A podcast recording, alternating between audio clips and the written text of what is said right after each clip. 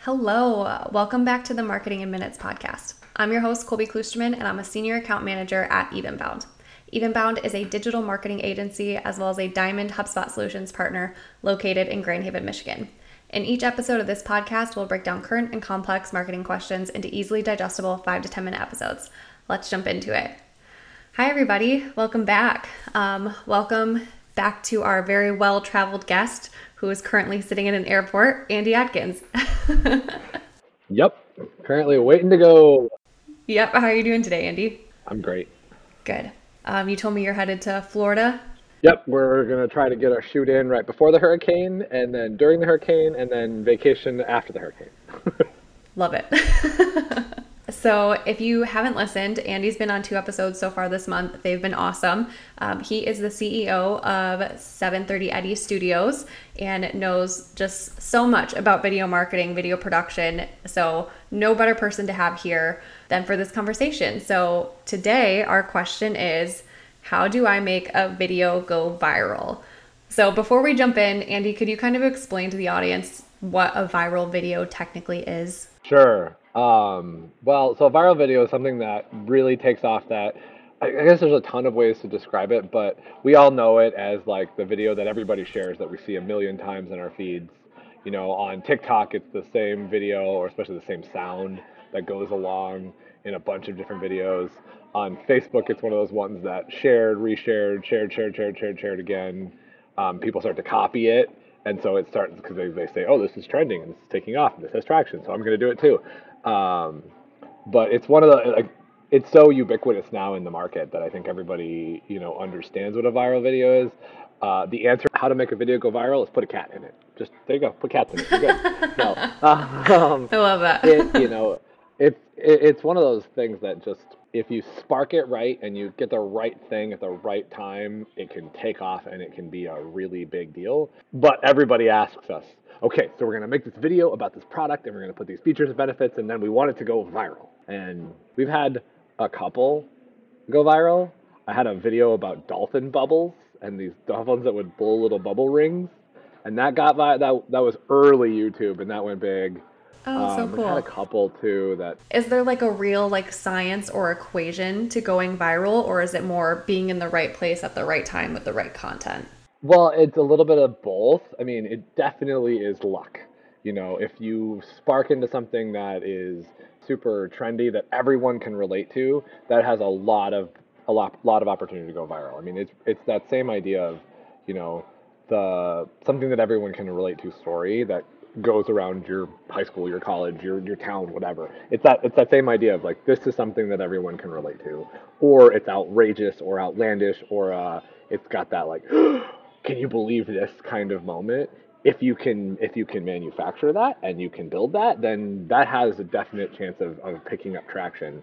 There are some tips and tricks with the platforms themselves like with tiktok there's a, if you get a thousand views within a certain amount of time you can really like beat the you know beat the computers beat the bots a little bit and then that can help build your trend line. Or if you're paying attention to a few things on YouTube or Facebook or even TikTok too, you start to pay attention to what's kind of bubbling up in the surface, and then you jump in right then and you have something that's shot well, tells a great story, has the right sort of moment, then you can take off with it.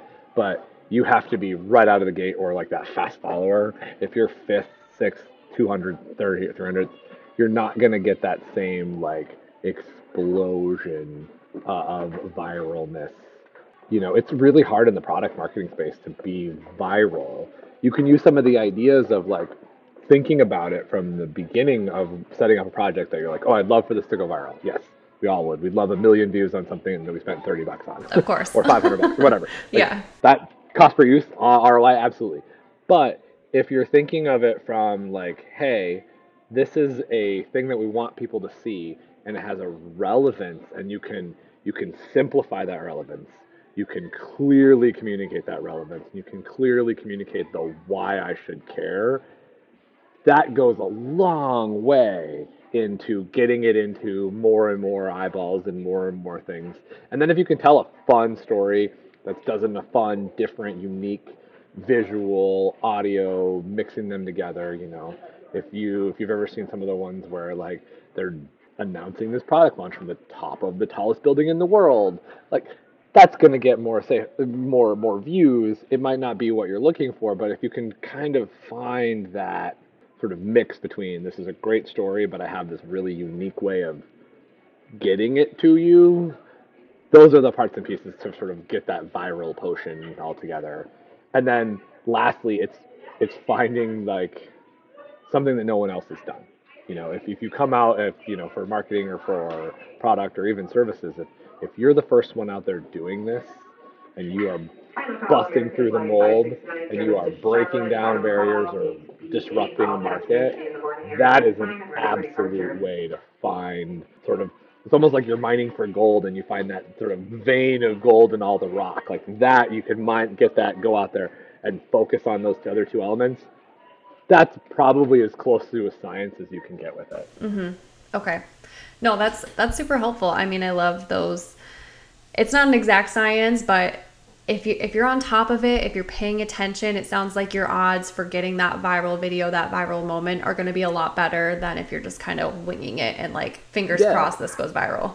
Right, and if you're and if you're thinking like if you if you have a really good market and a really good audience and you've curated your audience really well and you know the content that they like, you know, that might be the kind of viral that's actually more important and more impactful. Is if you can go viral in your audience versus trying to be the video that everyone who shares it would be great, but two thirds or even more than that don't even care, aren't going to be buying your product.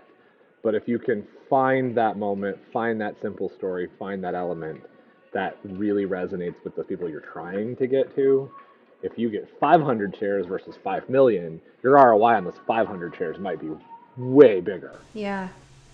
No, I think that's such a great point. I mean, sometimes I think we get so focused on the number, like, oh, the bigger the better. But you're you're totally right. If it's really about the audience and who's watching those videos, um, and ideally they're your ideal customer or your target market, all that is instead of just like someone scrolling on TikTok. Right, and TikTok is funny because it can be very lightning in a bottle. Something can go like right away and you're like oh cool i'm going to do that. And then brands you know brands are notorious for like oh we saw this on tiktok so we're going to do it now. And sometimes that can be really fun and if you're in that beginning of the wave and you're the first couple brands out doing it um, i remember we did a video called the peanut butter challenge and it was just a bunch of dogs licking the people's face from this company and it took off. Like that was funny because it was the first people in that wave of the peanut butter challenge that did that but if you're not right on it and you're not right away and you're six weeks or 10 weeks or six days past it. Yeah, I feel like sometimes brands are notorious for being a little bit too slow on the trends. Um, so definitely trying trying to hit it when it's happening and not a few weeks after. The minute your gut says we should do this, that's when you should do it because you're probably already late. I, I think that's perfect advice.